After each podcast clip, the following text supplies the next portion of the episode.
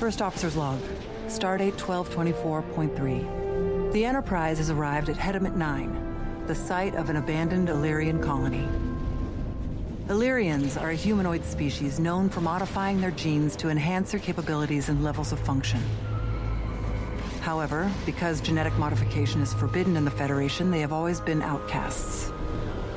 Our presence here is part of a standing mission to discover what happened to them. Unfortunately, research time on the surface is limited as the planet is regularly swept by ion storms, one of which is fast approaching.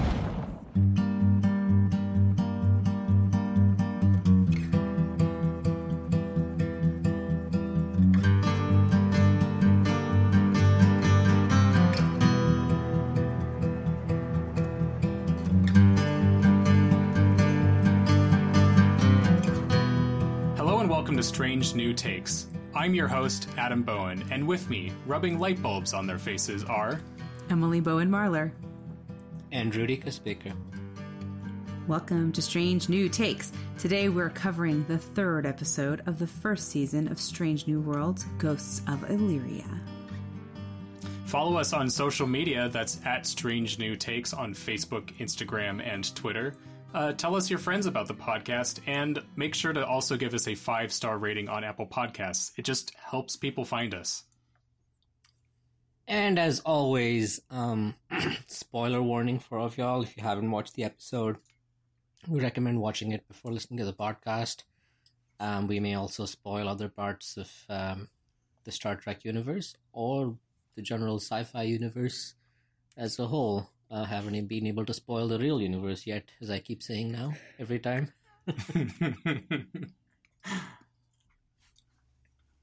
Uh, yeah, so at, at that point, that brings us to uh, the episode we're talking about is Ghosts of Illyria. Uh, as Emily mentioned, that is the third episode of the first season of Strange New Worlds. Uh, it first aired on the 19th of May, 2022. Uh, it is the third of three produced in Strange New Worlds. I don't think we don't usually read that part because that's completely redundant.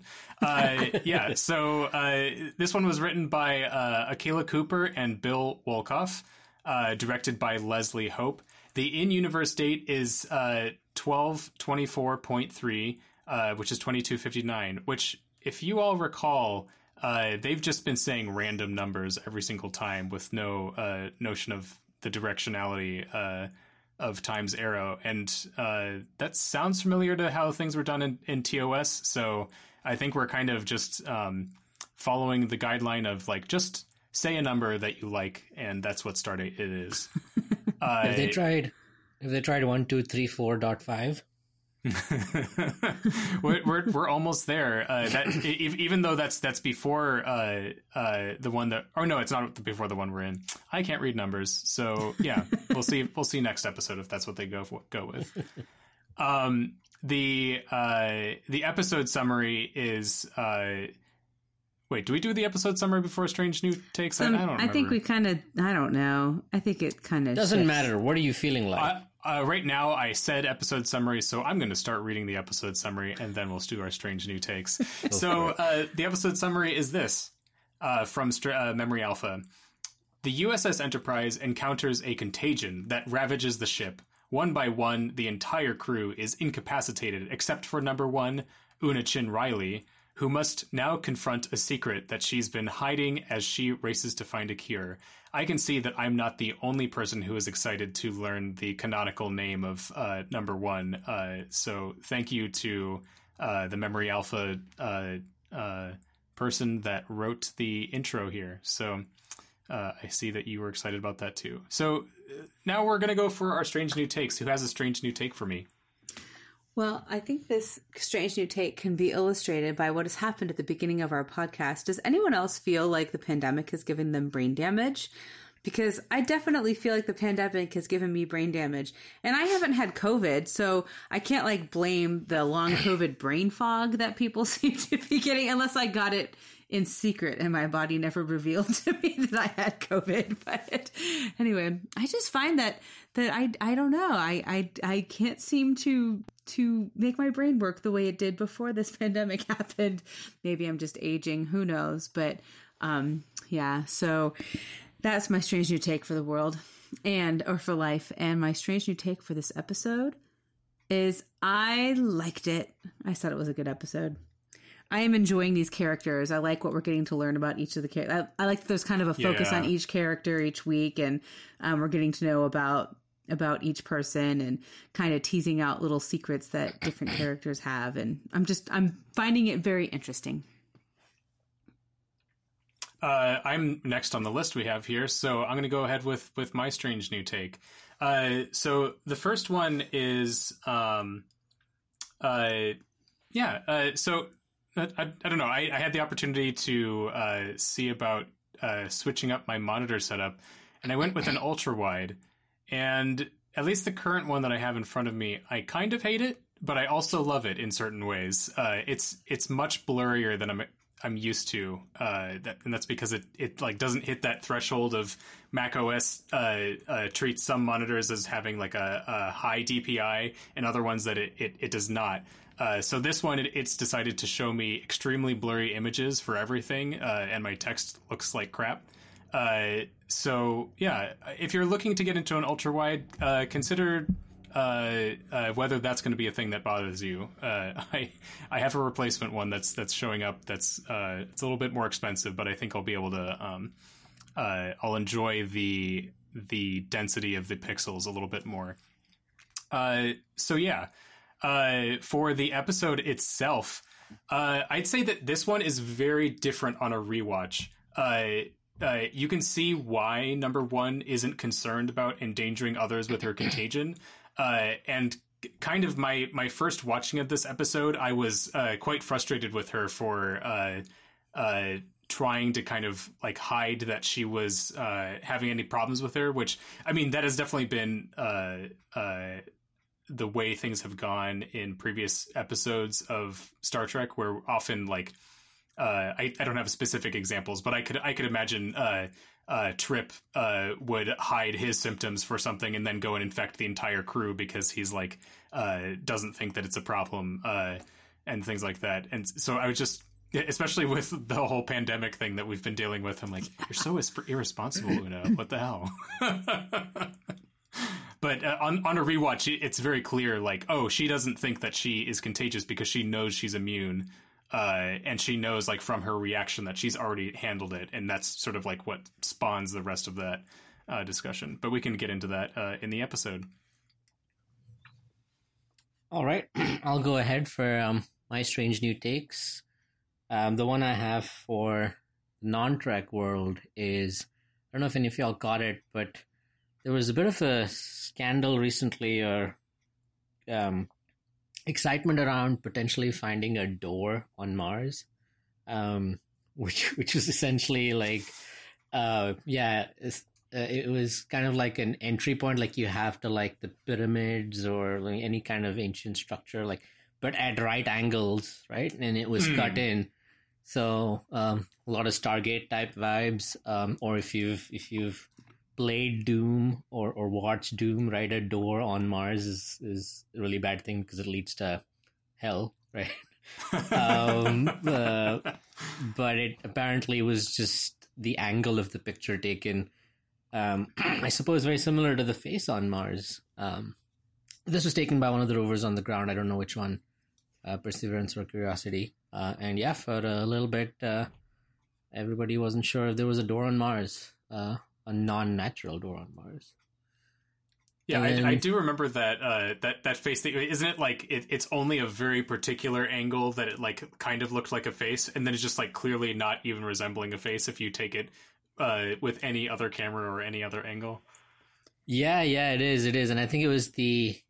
That's why we call out the spoiler warning. Um, but I think it is the it is the crux or, or the the the plot center for a um, movie. I don't. I forget the name of the movie, but it has Gary Sinise in it, and they go oh, to uh, Mars. Mission to Mars. Mission to Mission Mars. to Mars. Yeah, it's one, one, of, one, of, my favorites. Uh, I, I, don't know that people ever talk about that movie, but I, I, always enjoyed that one. I love that movie, and that's that's like the face is actually. Uh, uh, yeah, a face it, or something. Yeah, like yeah, that. that's like the whole point of that movie.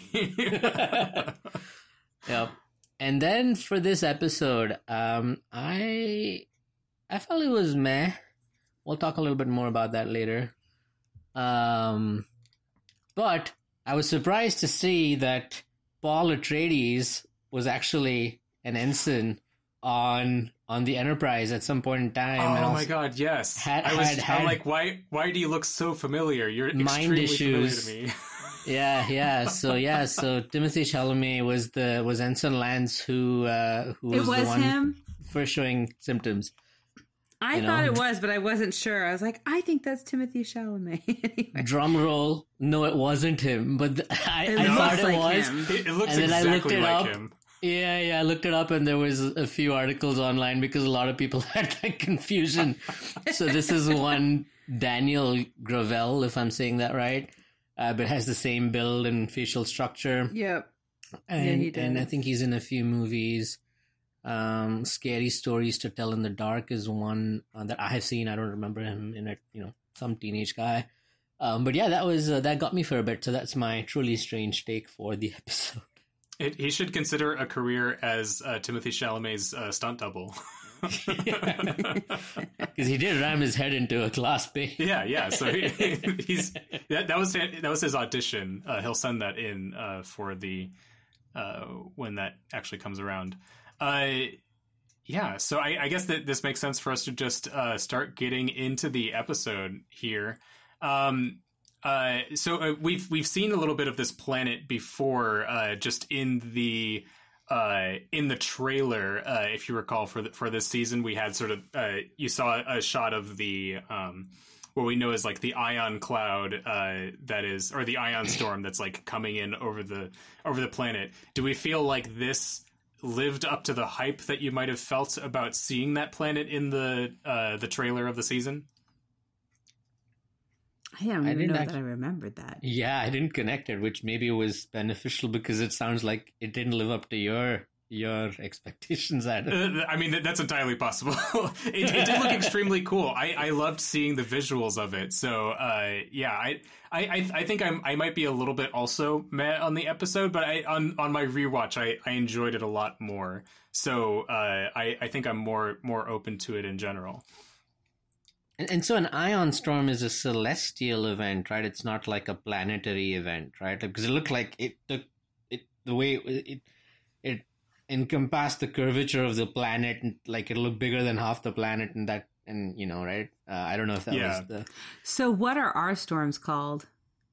Aren't they ion storms? Aren't thunderstorms ion storms? I, I mean, they do ionize the air. I, I, I think it's, I, yeah. I, just thought, always thought that they said ion storms because they're trying to make it sound like Star Trekky, but it's actually just like what a thunderstorm is. Because I remember when I was watching the episode, I was like, "Well, that's not like any thunderstorm I've ever seen before. like where there's like the fires of hell have joined forces. with, you know, well, that's because that's that's not like a, an M class planet or whatever that you're looking Mm, at. that's true. uh, no, I, I I think I've gotten this sense. I mean, you- you're correct that uh, I think we just want to make thunderstorms sound Star Trekky, but I, I think there have been some precedents for them being, yeah, like celestial events, like not tied to a planet, because I think sometimes they, uh, the ship will just encounter an ion storm like in space.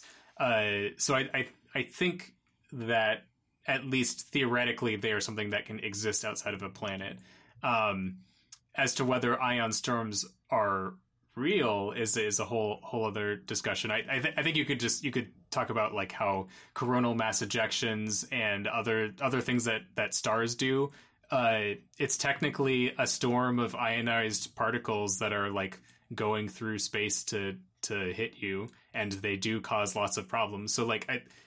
I think those those could be ion storms. I don't. They would not remotely look like uh, what we see in this episode. but as far as like uh, uh, seeing a cool visual and getting some Star Trek things out of it, I, this seemed like it it accomplished the job.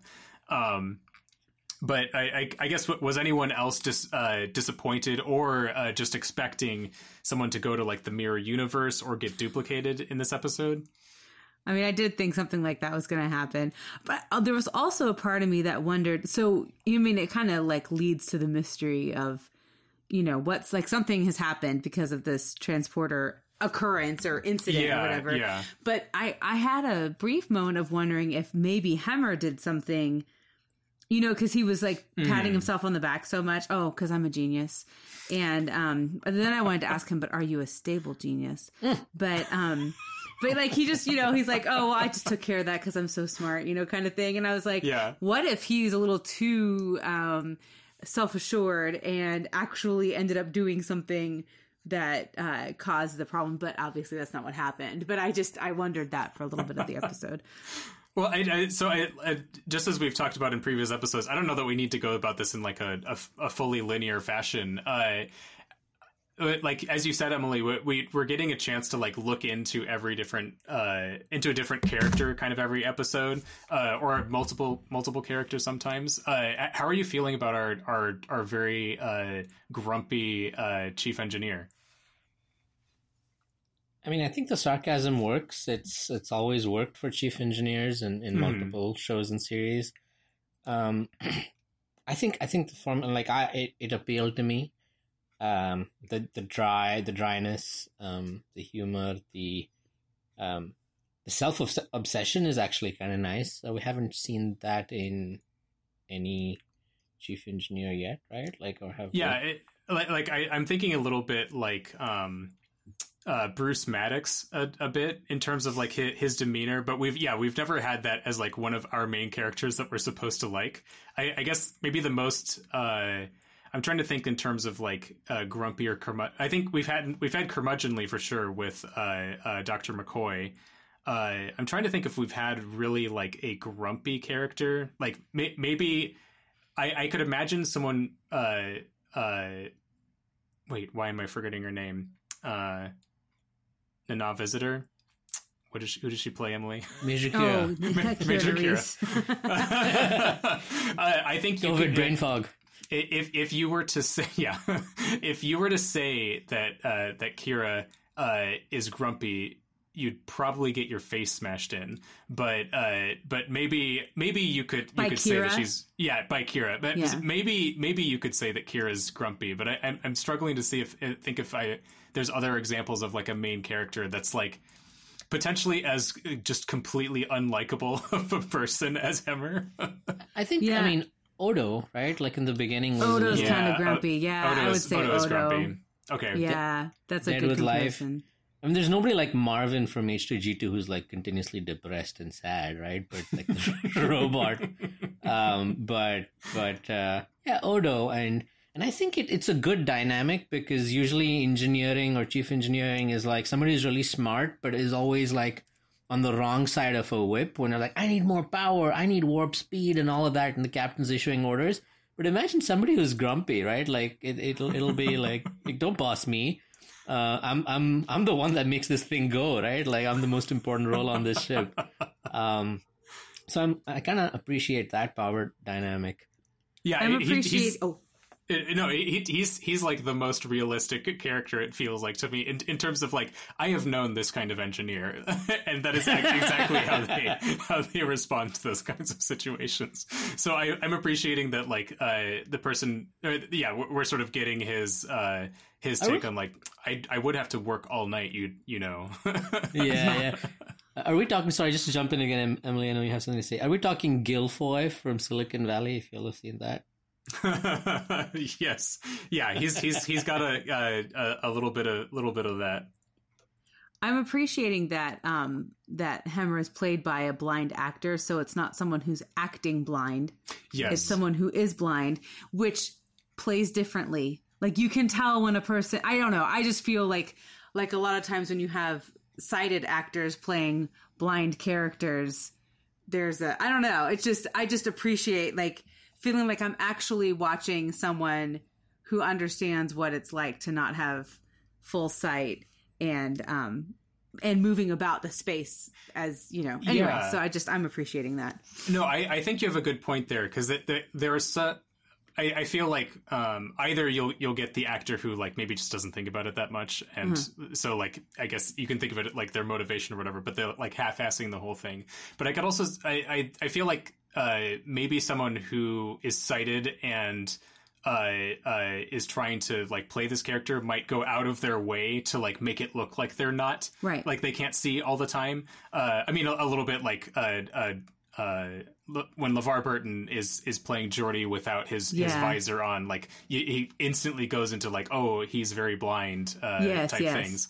But like Hemmer often. Um, like th- I think that the, the moment that was like most striking for me is like when he is checking the uh, medical transporter. Yes, I had the he same has exact like, thought. uh, his uh, his head is like fully aligned with his spine in a way that if he was like looking at something, it wouldn't. But like he's not using his eyes Right. uh, for any of his senses, so like it makes sense that he wouldn't change his his posture in that kind of way.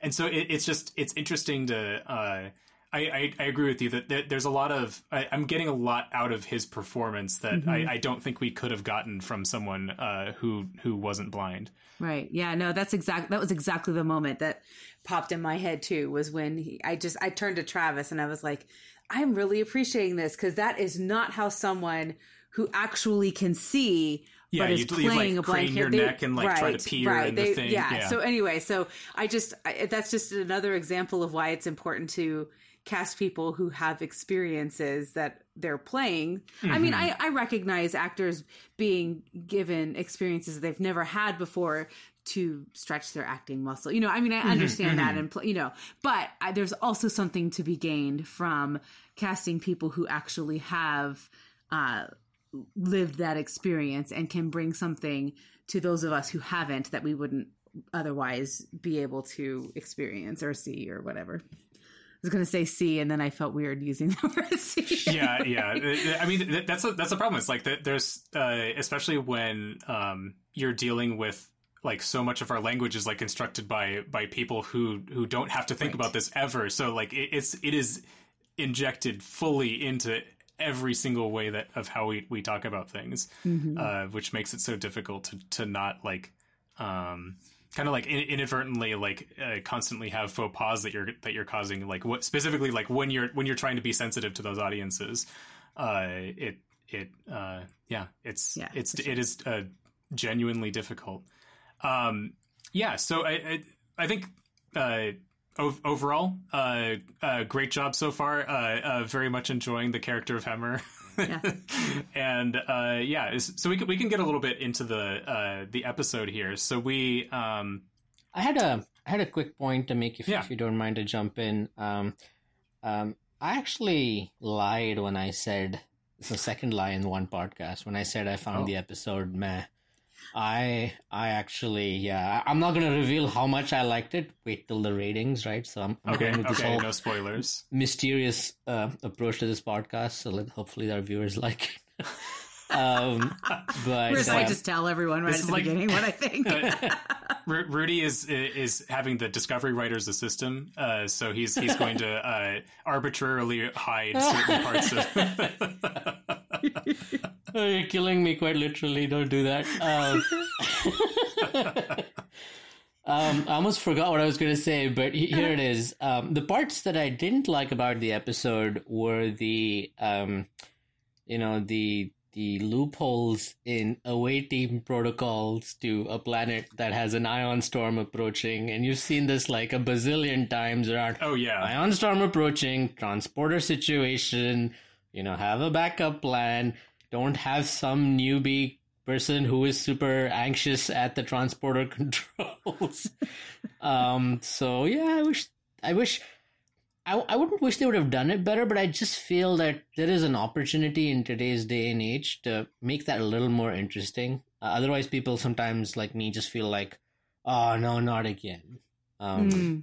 yeah. I, I I would have at least appreciated like the shuttle was disabled because blah or, or whatever because yeah it, it seems like normal protocol would be to to have the shuttle be, not not even just that we're we're beaming people away in time it's they they wouldn't have gotten to the planet uh, via transporter. They would have uh, they would have used the shuttle to get there and then again to leave. And then we can have the dramatic episode about how the shuttle crashes and then uh, they are stuck there with the uh, hyper intelligent computer who's going to uh, manipulate them and uh, try to kill everybody or that they're uh, uh, otherwise like out of water and we need to go have like some deep heart to heart about how I've always loved you th- things like that uh, uh, that we get in, in other Star Trek episodes. But like um yeah, I, I I- will say that that that bugged me a little bit. Aside from just like the jokiness of um uh, uh, that maybe someone's going to get duplicated or uh, or things like that. I mean, it's a good plot setup. It, it's been done so many times. Mhm. Um, in in in, and I like the whole like the abandoned, um, the abandoned colony and and architectures, and it was intriguing, right? Like uh, a, a civilization or a species that's not quite had um the best impressions in the mind of the Federation, right? Um, or Starfleet, and they've left or they've disappeared, and there's this ominous storm approaching, and, and I think the visuals are really nice.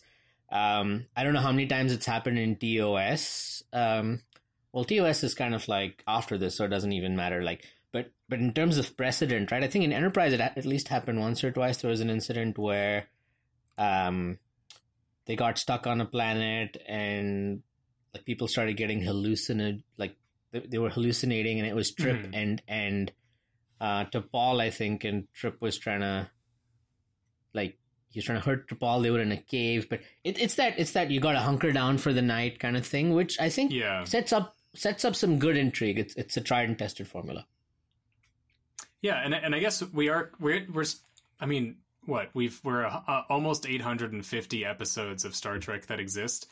Uh, it seems like at some at some point we're going to be just like f- not not even just like kind of hinting at things. We're going to be fully repeating or like borrowing a lot of our uh, plot elements from like previous episodes of Star Trek. Star Trek Uh, did that when there were only a couple hundred episodes. yeah, and, and, and like and this one feels like there's a maybe a dozen uh, episodes that have like this same structure, and it, and it seems like that there's there has to still be kind of like a purpose uh, for the episode, uh, like even even though that like maybe the bones of it feel that feel the same.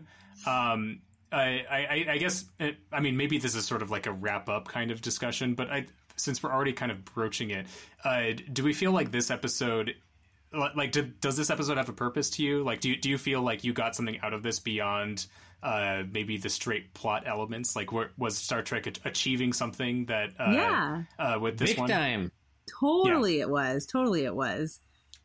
I I, I I don't want to jump to the end. Let's not do that let's- now. yeah yeah so Yeah, we- Yeah, we we can- let's, let's move I- along th- plot that will be st- more. yeah that, that'll be stuff that we'll we'll handle maybe some of those bigger points uh, uh, after the break but uh, in in terms of the um, uh, maybe we can talk talk a little bit about like the mechanics of the episode so we where uh, people get stranded onto the planet uh, uh, uh, Pike and Spock are are stuck in some sort of uh, they get stranded in in an archives uh, situation while everyone else is on uh, is on the the ship.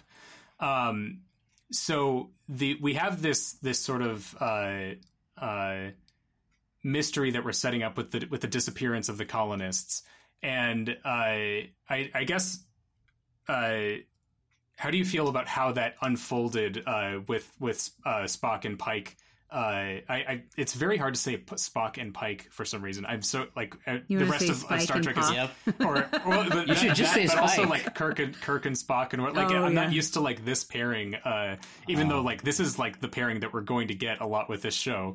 Um, uh, it just say, seems unusual to say it, but uh, I, I I guess uh, uh, how, how do we feel about how, how that that we teased apart that part of the story as far as like what these ghosts of Illyria are and things like that?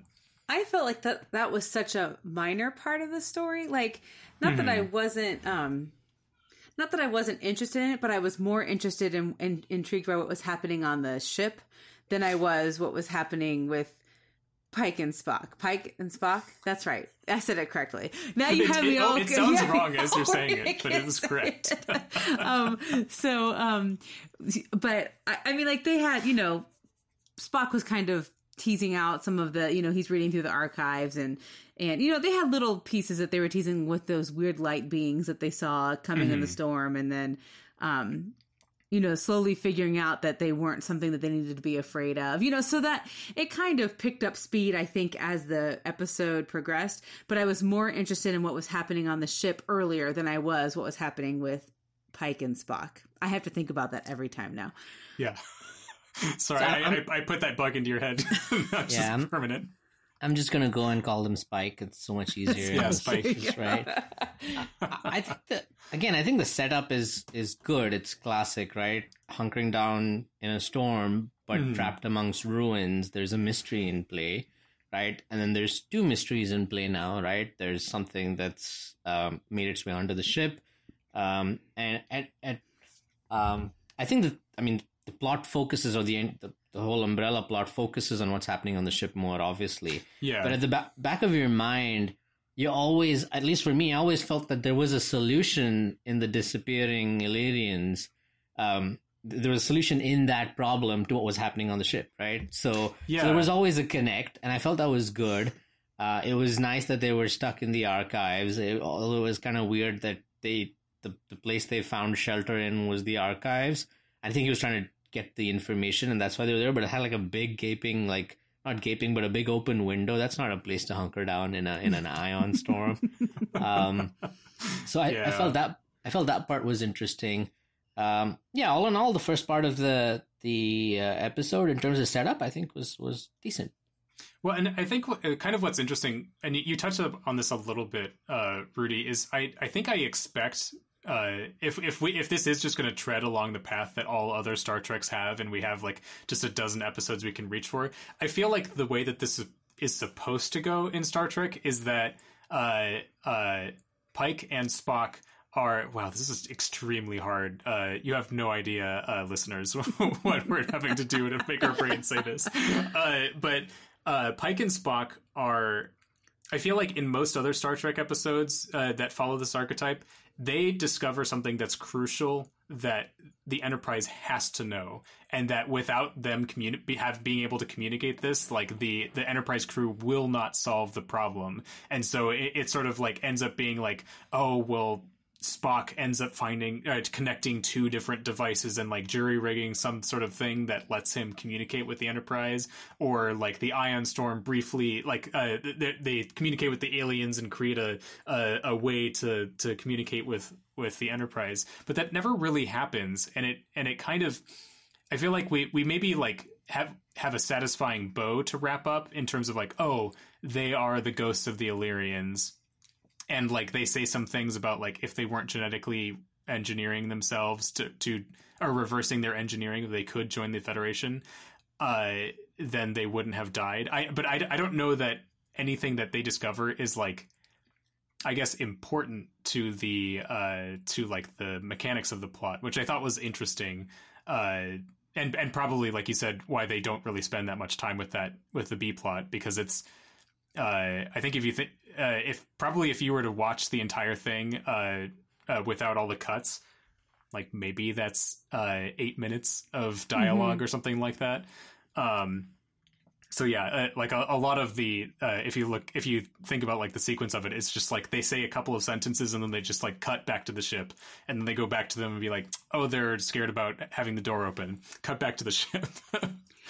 Well, and so you know, so the back with the ship, the whole um like I I found it interesting the whole way they were teasing out the way the virus was spreading, or you know, and it, it definitely anyone else getting flashbacks to COVID, you know, early on, yeah. like when they're contact tracing and we're having lockdown, everyone, you know, um, you know, one thing I, Travis commented on that scene where they, um, where number one institutes the lockdown. He was, he thought he really liked that scene. Um, he just thought the prof- you just got to see the professionalism of Starfleet in action. You know, yeah, everyone like was the, receiving their information the and they were doing exactly what they needed to do, you know. Yeah, so it was just there were some cool scenes like that. Sorry, I jumped off the planet. I just started thinking how much there is. No, I, I think it's worth ju- ship, jumping so. off the planet. Like we said, it's not um, it's not the most the biggest part of the episode. Not not necessarily the most important.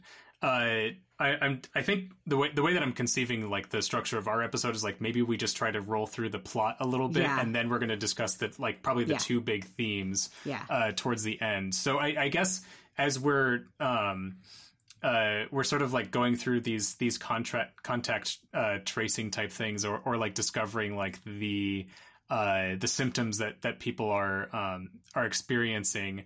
Uh, uh, what was this sort of like a satisfying way to to unravel this like disease or, or mystery or whatnot or or uh, did you have any uh, problems with with how this was going again oh sorry go ahead mm.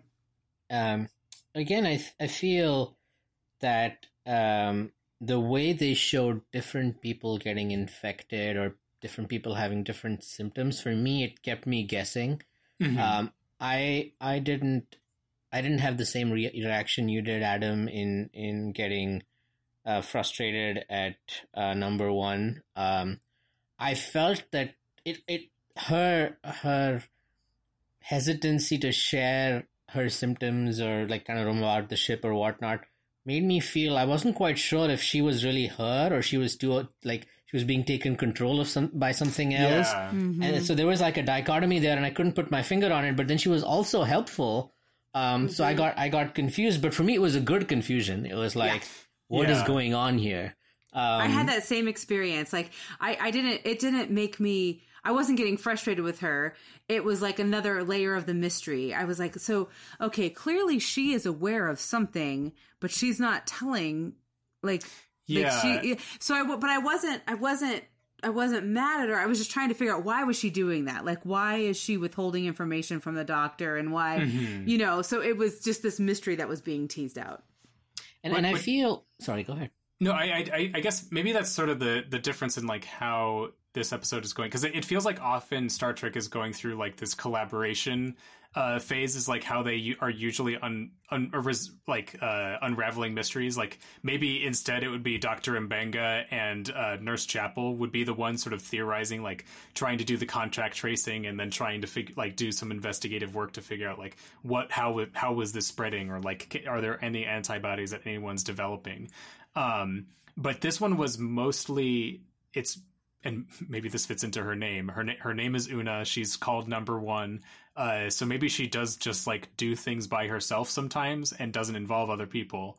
Um, but I, I feel like even when we've had like um, in Discovery, we o- often will have uh, uh, Burnham like going through and like sort of systematically ending up solving the the problem. But I feel like Burnham is usually sort of like talking the uh, talking herself or the audience or like or talking to the computer to sort of like theorize like what's happening.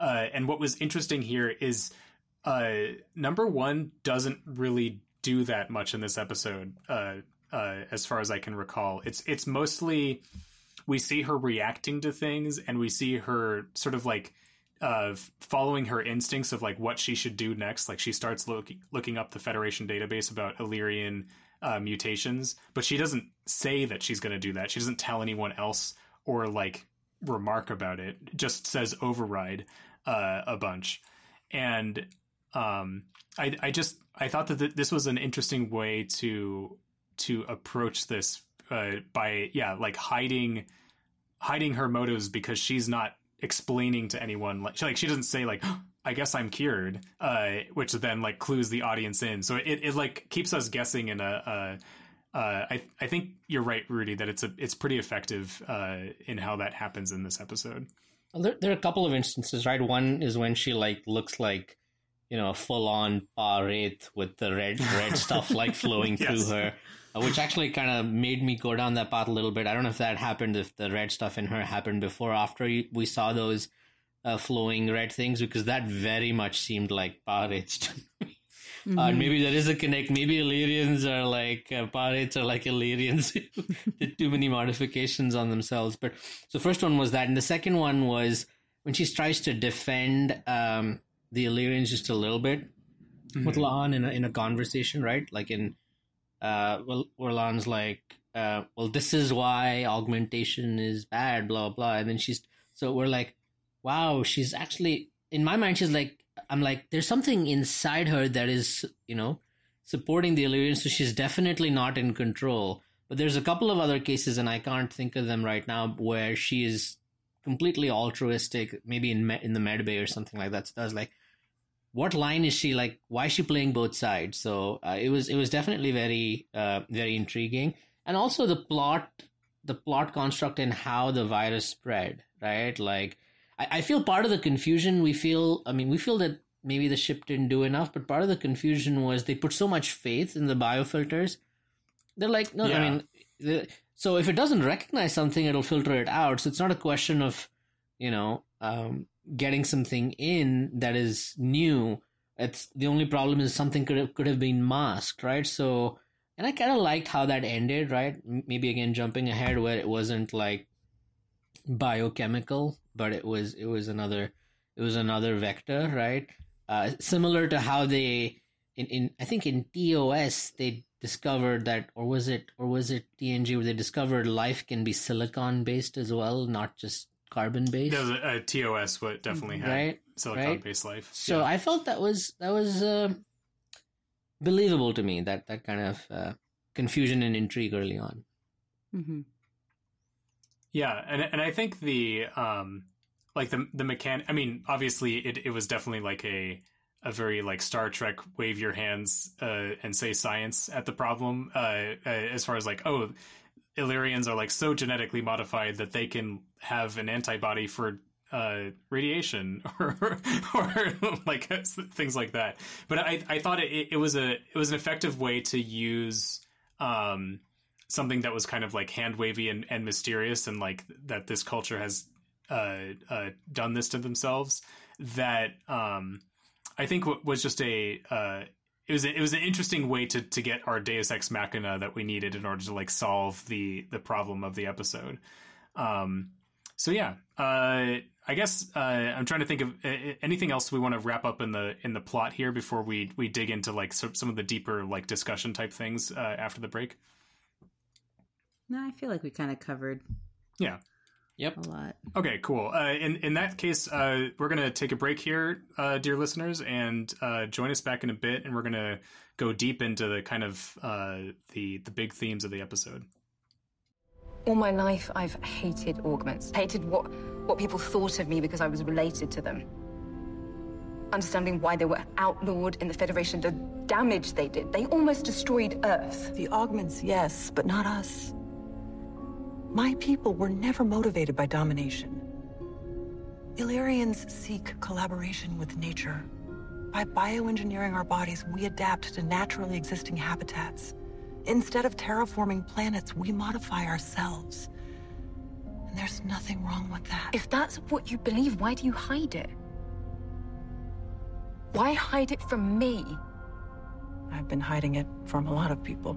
Welcome back, everybody. Uh, as we've said in previous episodes, sometimes we don't actually talk about anything in between the break, uh, and that was the case this time too. So, sorry, I don't have like a, a, a cute story about like some uh, product recommendation that somebody has, or uh, like some other non sequitur. So, we're just we're just going going into this. So, uh, this this episode uh, pretty pretty early on uh, brings up. Um, uh, genetic modification as like the the big uh, topic of this episode, and um, I guess uh, how how did you feel about how we wrapped up uh, or how how we we uh, sort of used genetic modification to explore several different topics here? Uh, like what what kind of things were going through your head as you watched the episode? I mean, it was clearly dealing with prejudices and mm-hmm. um, preconceived notions or or uh, set assumptions about why genetic engineering is used or and I and I found what I found really interesting is I don't know that we've ever gotten the argument for why genet- genetic uh, manipulation is not bad um like that there yeah. can be a good thing about it you know? And and the way that number one presents it i mean she's just very like she's like i we don't see it as wrong. Like why is making ourselves better suited to um our environment? Or you know anyway yeah, she's like yeah. why is that why is that a problem rather than changing the things outside of us? Like what if we actually do you know make the changes within ourselves? And it's like oh that's kind of a good point. You know, like I mean, I you know, I yeah, don't know. It was just yeah. it was interesting to hear a different perspective shared, and clearly, I think. Well, who was she having that conversation with Pike, or was she having that conversation with Mbenga? I can't remember now. Uh, she was having it with um with La'an, oh, I La'an. believe, at the end. Yeah, was it La'an? Okay. Um, and uh, I I don't know how able La'an was able to receive that. Um, yeah, I, I, think I said able too many times, but uh, because of her past experiences with um, you know being targeted because she has ancestors who are genetically modified which also brings out another aspect of prejudices and the ways that sometimes we get locked into them because of um, the experiences that we've had growing up or the way we were raised or anyway it just touched on a whole lot of different things with that which that's totally star trek. Like star trek does that really well. So and i thought this episode did it better even than some others have. I totally agree. So they touched on a plethora of issues. Um, you, you mentioned all of them, Emily, and, and the key for me was the way they did it in a non-forced manner that was believable and wrapped into Mhm. the plot. Uh, and for me, it kept it it kept coming. There was a sense, a series of realizations. Oh, she's talking about this. Oh, and it applies to it applies to you know like names, and we have we have issues in our real world today with in terms of names and you know, Mhm. Islamophobia and things like that. Um, and and I think the the dynamic with um, La'an was um, also very interesting because she was obviously prejudiced, but there was uh, there was a rationality or maybe sort of a background that helped you empathize with that prejudice a little bit. So I felt it was a very interesting, um, almost centrist view, like a radical centrist view on things, like a bipartisan. I'm sorry, I'm throwing political terms out here, which may make no sense. But it star was trek like is never political there you go, right? Um, you, you kind of saw both sides, and Mm. and I think I think that was it was it was phenomenal, and and that's the Star Trek I remember like growing up Mhm. to, and and maybe I'm um you know stuck in the old ways, but I, I felt I felt that come out organically and naturally in this episode, right? Like I Yeah. I, I really did, uh, whether it was prejudice pre- prejudice towards the Illyrians, um, prejudice towards names. Um, I, I really felt that was strong. Um, and again, I won't go to the end, but um, it was a great build up. hmm Yeah, I I think kind of what what impressed me most with this episode is I, I feel like especially it feels like especially now Star Trek is is very aware that it is um probably like extra aware that it is like kind of fallen behind in a lot of uh areas of like uh uh, being progressive and whatnot, like uh, that there weren't any LGBTQIA characters in Star Trek until like, uh, I, I guess like Sulu was like confirmed to be canon gay or whatever, uh, uh, things like that in in uh, in Star Trek Beyond and whatnot, and and like that was sort of like how Star Trek uh, was like, oh yeah, we're we're totally uh, totally with it, everybody, and like it, it feels like to some degree maybe Discovery is trying to like um, do a lot of like correction in that, like making sure to uh, uh, have like uh, curate a more um, diverse cast and whatnot, and a lot of their um, sort of the the, the plot lines and storylines kind of go in that direction too. But what I appreciated about this is that it there wasn't just the um, like official Federation uh, viewpoint presented. Like it wasn't just like uh, I, I feel like often you'd have like Picard would uh, say some sort of high-minded ideal thing, and then it would be sort of assumed that everyone kind of believes that that like yeah we shouldn't have any bigotry or any prejudice uh, because uh, such and such. But uh, in this episode, we we show how uh, like Pike obviously is like doing something very noble, where he's like putting himself in danger uh, by continuing to like hide uh, uh, uh, Commander Una Una Chin Riley, trying to hide her um, sort of the the fact that she lied to to Starfleet and things like that, but in in doing that, he's taught the way he's talking to her is a it's uh, and she she highlights that in her in her log. A lot of it is very focused on like, well, you're you're exceptional. You saved the day. Like you did all of these things. You're the best uh, commander in in Starfleet and all these things. And I, I remember as I was watching it, it was like, uh. This is like this is an interesting way for you to be talking about this, and I was so satisfied with her with how she responded it to responded to it in her log at the Yeah. end, pointing out how he's he's kind of giving her the speech Yes. about like how she's one of the good ones, and that uh, like she appreciates what he did, but like why do I still feel like shit? And it's it's because uh, Pike is still not getting close in and sort of making it clear to her that she is valuable just as a person.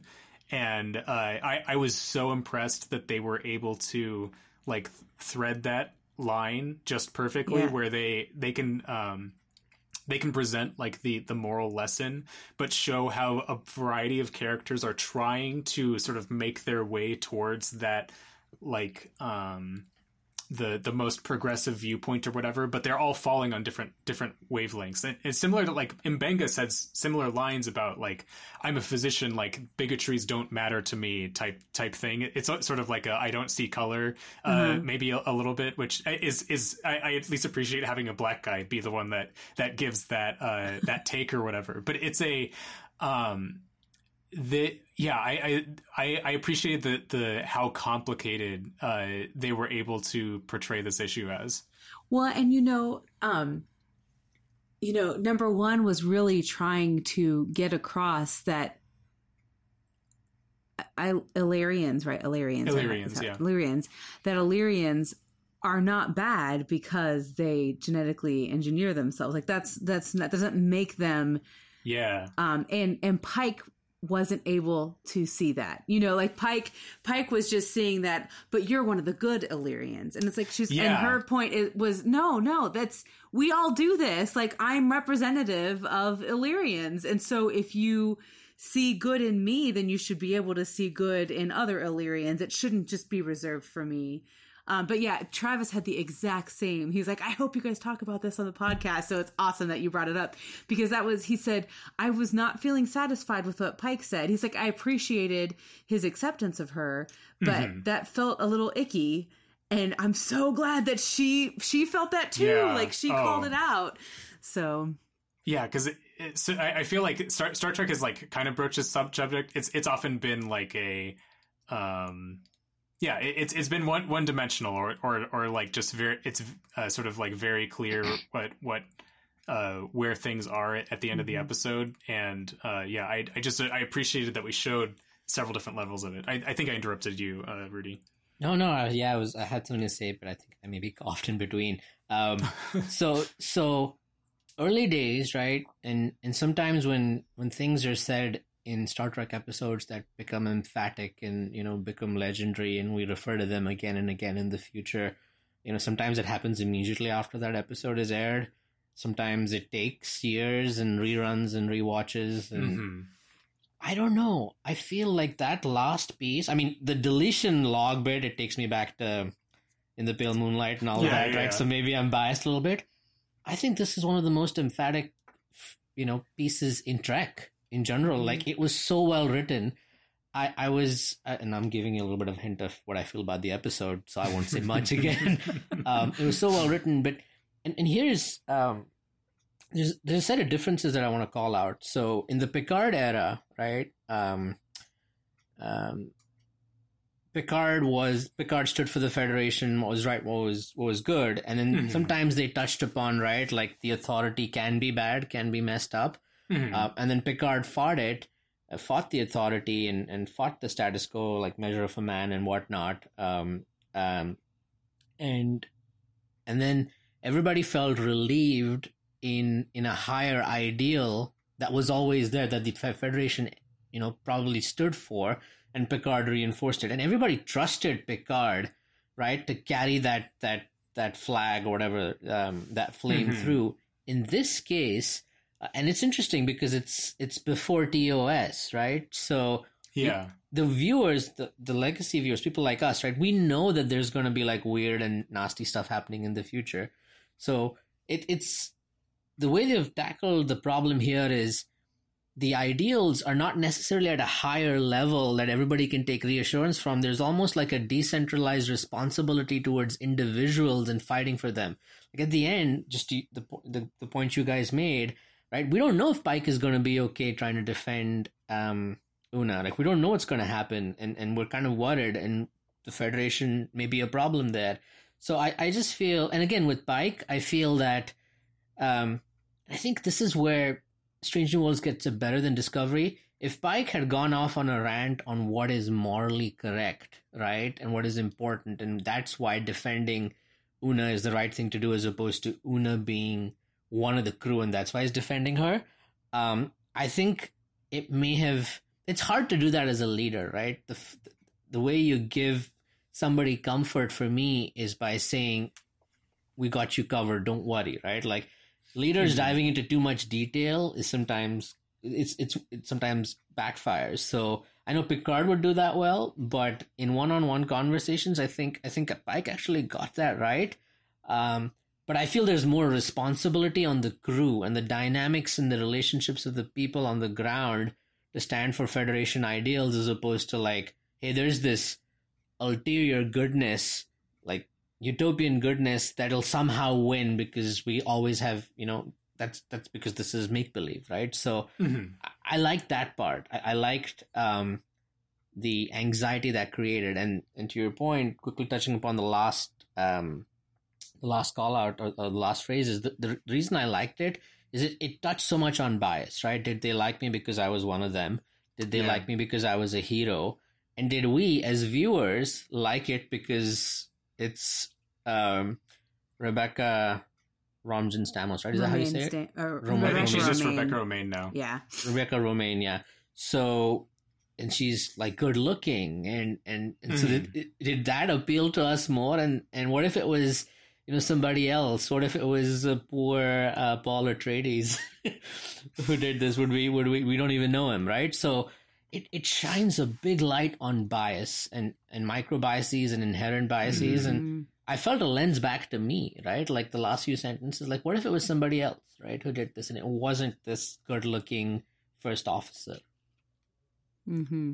Yeah, because it, it's uh, it, you're you're absolutely right that there's there's some level of uh, Pike doesn't need to reach for like the higher minded ideals of the Federation or or like what they're all doing because yeah, from his perspective, he's defending his his crewmates. Uh, like the the the thing that uh, like even if he like disagrees with like uh, uh, maybe he maybe he personally like doesn't think that uh, you should allow people who are genetically modified like into Starfleet or, or things like that. But he would still act the way that he does right now because once you have your crew, uh, you defend them to to your your last. And and it's it's interesting showing how you can fit along like one of the moral uh, uh, guidelines or whatnot, but still fail on on other other levels. And so it's uh, yeah, it, it, I was just I was very satisfied, and I think you're right that this is like uh, this episode like feels more important uh, than a lot of other episodes, uh, and it and maybe it's a little bit um, it's not as obvious uh, watch uh, sort of like watching it through the first time or or it, it's it's it's through your discussions that happen afterward that you start to realize like uh, the impact that this one could have. Mm-hmm. How did y'all feel about uh, Nurse Chapel and M'Benga's?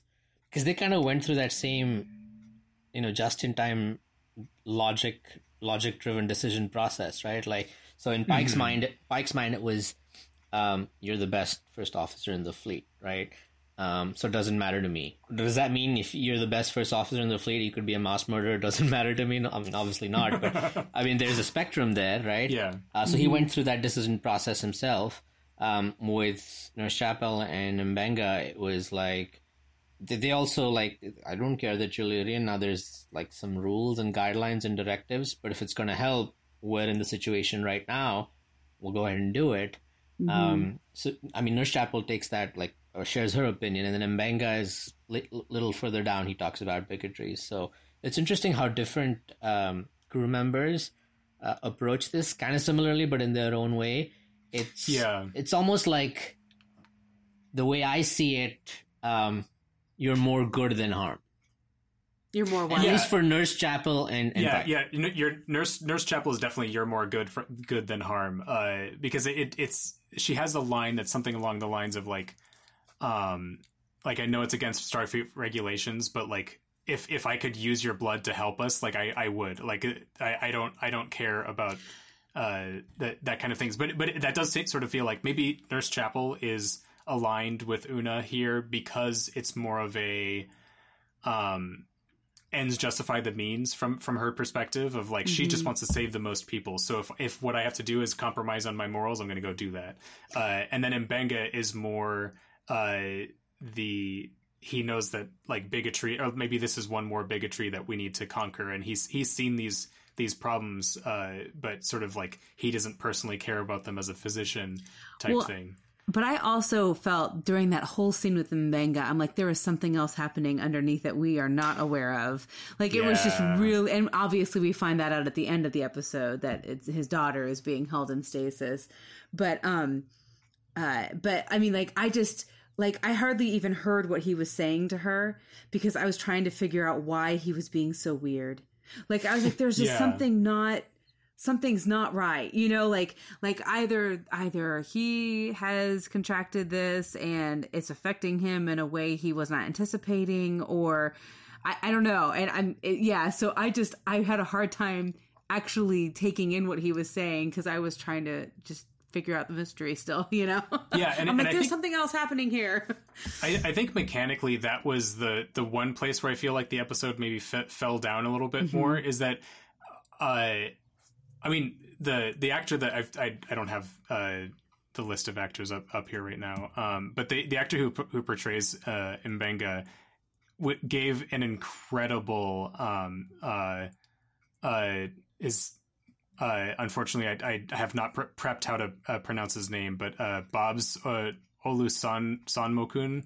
Uh, it there was a lot of complexity in how he was sort of like acting through those moments, and I think it's because like obviously he knows He- the yeah. uh, why he's doing all these things, but it every every like thing that he's like there was a frust there was an, a deeper frustration that you could sense in his voice Yes. uh, when he was talking about like one it would be great if she could help but she can't he's already looked into it but that you could tell that there's like still something Yes. else going on there Yes. and yeah I, I was i was extremely impressed with how uh, how he portrayed that, but honestly, I was very confused uh, with sort of the the wrap of of the episode where Pike sort of says like, "Oh, uh, by the way, it's the the transporters are are how the uh, what caused this," uh, which in Pike's discussion that made me feel like, "Oh." Uh, because I'm the captain and I'm defending my crew, I have come up with the official way we're going to cover this up. Um, and so I then I was confused as to like why uh, number one re- like acted in the rest of the the scenes with Mbenga and whatnot. I I think what was happening is that the medic that medical transporter is actually the cause. Like there was something wrong with the biofilters um, because they weren't like networked properly with each other. Um, but uh, it's just like it, that was like such a weird, complicated Mhm. uh, sort of like MacGuffin to have caused the problem that I I was just I was instead of like being fully present in the wrap up of the the episode, I was just a little bit confused. I don't know if anyone else felt that way too. Mhm. no I, I did too a little I um yeah, I I I kind of fell for that. It was almost like a a double punch or a sucker punch in terms of Mhm. And I think that's what they're trying to go for the writers, Mhm. right? Um so you you're just trying to recover from like okay, Una's you know compromised and there's going to be a plot arc around how they protect her going forward, right?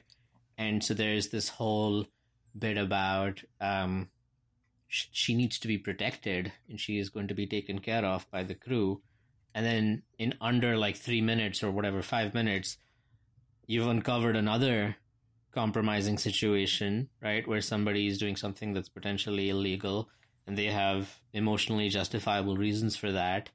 And and in both cases both officers do the right thing right? They mm-hmm. for the greater good one wants to resign their commission the other will will not risk the lives of the crew. But then una is given an opportunity to say nope your your your you know transporter needs a separate power source um, so it doesn't sort of glitch um, when we need to draw power for emergency situations to the main transporter so we will run a line directly from the warp core and i think I mean, I guess maybe it's '90s Hollywood, right, and making people feel good. But that that that double punch for me was like, wow, this team is really connected, Mhm. right? Like, it's not just the the the strong protecting the weak. Everybody is weak in their own way, and they're they're sort of like shielding each other. Mhm. Um, and you know, they- they're gonna they're gonna come out successful through a lot of situations. So that um I'll be honest. I, I don't. I don't get teary eyed in Star Trek episodes. I got teary eyed at the end of this one because it it it kind of they kind of caught me twice. Um, Mm-hmm. Yeah. and I wasn't I wasn't trying to figure out the mechanics as much, so it was different for me. Usually that doesn't happen to me. Mm.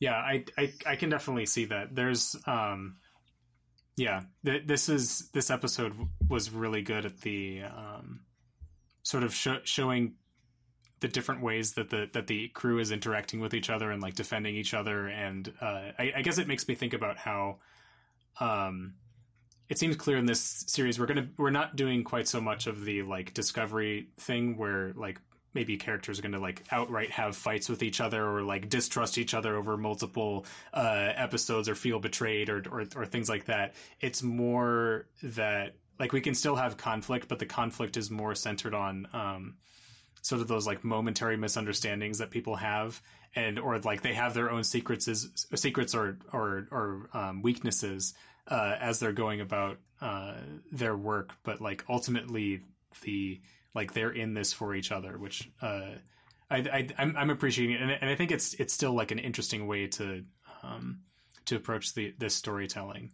Um, yeah, and you have two I- two two huge plot lines, or like this is episodic. The series and the season is Mhm. episodic, but now you have two arcs that you can use and build amazing stories around. Right, like in both Uh-huh. cases with Mbenga and and with Yeah. Una. So that's that's I think that's very well done. Mhm. Yeah, and, and it and it feels like a it- it's this lighter serialization makes it so that uh, yeah, I have some guesses as to something that might be covered in a future episode, but it's not. I'm not expecting us to like dive straight into uh, us resolving Mbenga's uh, uh, situation. Like I, I think maybe that's like episode seven. We might touch on it a little bit or something like that. Um, and I, one more thing that I wanted to mention before we get into ratings uh, was just the uh, in terms of like the the bigotry argument. I, I thought even though the maybe mechanically the story didn't fit in with what was going on on the Enterprise, but the that idea of these of the Illyrians on the planet kind of killing themselves to fit in uh, fit very well with this this same overarching uh, uh, narrative about bigotry of like you uh, uh, people having to change absolutely everything about themselves uh, in order to to be considered like one of the good ones uh, to fit in. And so it, it was just like a, a a great moment of like tragedy, uh, showing that like these people are all dead now because uh, like of our bigotry, uh, and like we were. Uh, we weren't willing to let them in and like help them out in, in these types of situations because uh, we're afraid of like their culture contaminating ours or things like that. But good, the good thing that they died and had the, became these light beings because they were able to save us, so that you know Yeah. we we They didn't really were the die good in ones. the storm. he didn't say it quite that way. But was it there that Spock said something to the effect of you know because they couldn't leave, we you know we were spared or whatever. I can't remember Yeah. how he said it, but Um, yeah. So, uh, anything anyone wants to uh, get in before we get into ratings? I was just going to pull up a little trivia because I was trying, as I was watching the episode, I was trying to determine. I know that obviously there's nothing in Star Trek canon prior to Strange New Worlds aside from the cage that discusses the character of number one. Um, so, but there have been stories that have been written or Star Trek novels that have been written that have delved into her character a little bit. And I'd heard about some of these, so I just wanted to share some of them. Um, so there was the novel Vulcan's Glory by Star Trek original series writer DC Fontana, um, which suggested this character's moniker was not simply a nickname or title. She was an Illyrian who was called Number One as the best intellect among her generation.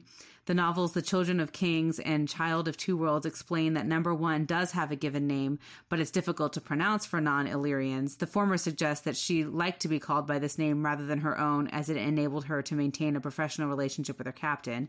The novel The Enterprise War describes her as having been raised in Illyrian colonies, and thus, while not actually being Illyrian herself, having adapted much of that species' emotional self control, her actually being Illyrian and raised in Illyrian colony was confirmed. Colony was confirmed by canon uh, confirmed canon and Strange New Worlds, but that shows that they were pulling from some of the stuff that came up in the novels.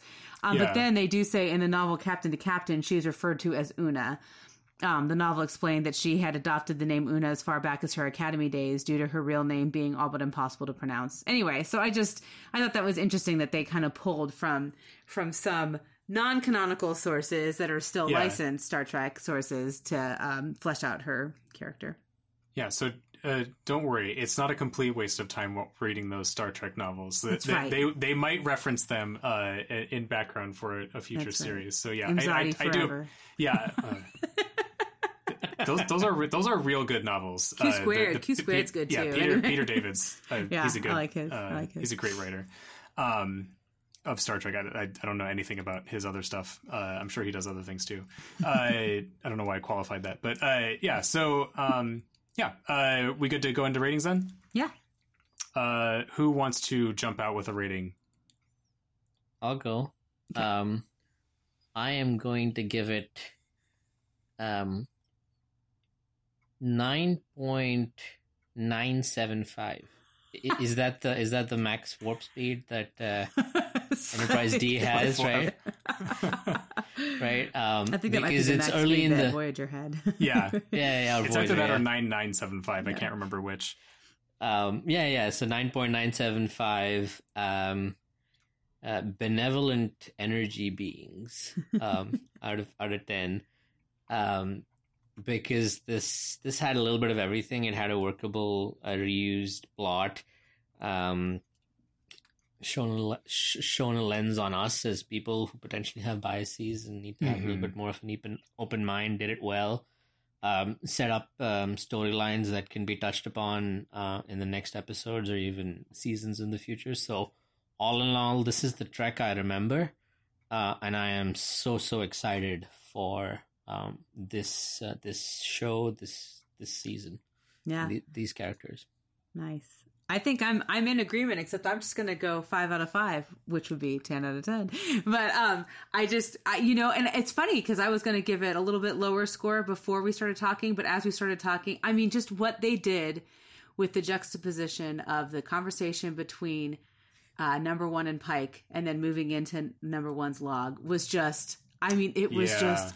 It was like the stuff Star Trek dreams are made of. It was it was good stuff. Um and just I mean it was like Star Trek doing Star Trek even better than it has. Um so I really appreciated that. And I really I I, I haven't had time to do this. I watched the episode last night, which is a lot later than I normally watch the Star Trek episodes, but um I wanted to immediately go back and watch it again when I finished it. And that hasn't happened very often. So um I so I am going to go back and rewatch this cuz I really did enjoy the episode and I want to catch a few more things. But I Yeah, said it was I- great. I- so I Full- fully re- full fully marks. recommend that. uh, yeah, so I, I, I think like my my first watching, I I wasn't uh, as as interest, interested in the episode. I thought that there were a lot of a lot of fun aspects to it, um, but I I really did like the that like moral philosophy argument uh, side of things. But as, you you all have have uh, convinced me to, to rate this one a, a good deal higher. I I think I'll still knock a point off for uh what the ending just still feels a little bit confusing to me. I feel like I have to like think really hard to to get like why the why Mbenga is at fault at all. Uh, but uh, yeah, so I'm gonna rate this one a nine. But like the the in terms of like uh, I fully agree on like the importance of this episode and that this this is one that like is worth talking about for years to come. Uh, with with that, uh, I think we're ready to go into the end credits. So I'm going to thank uh, Emily and Rudy here for uh, joining me on this episode uh, of Strange New Takes. thanks, Thanks, Adam. Adam.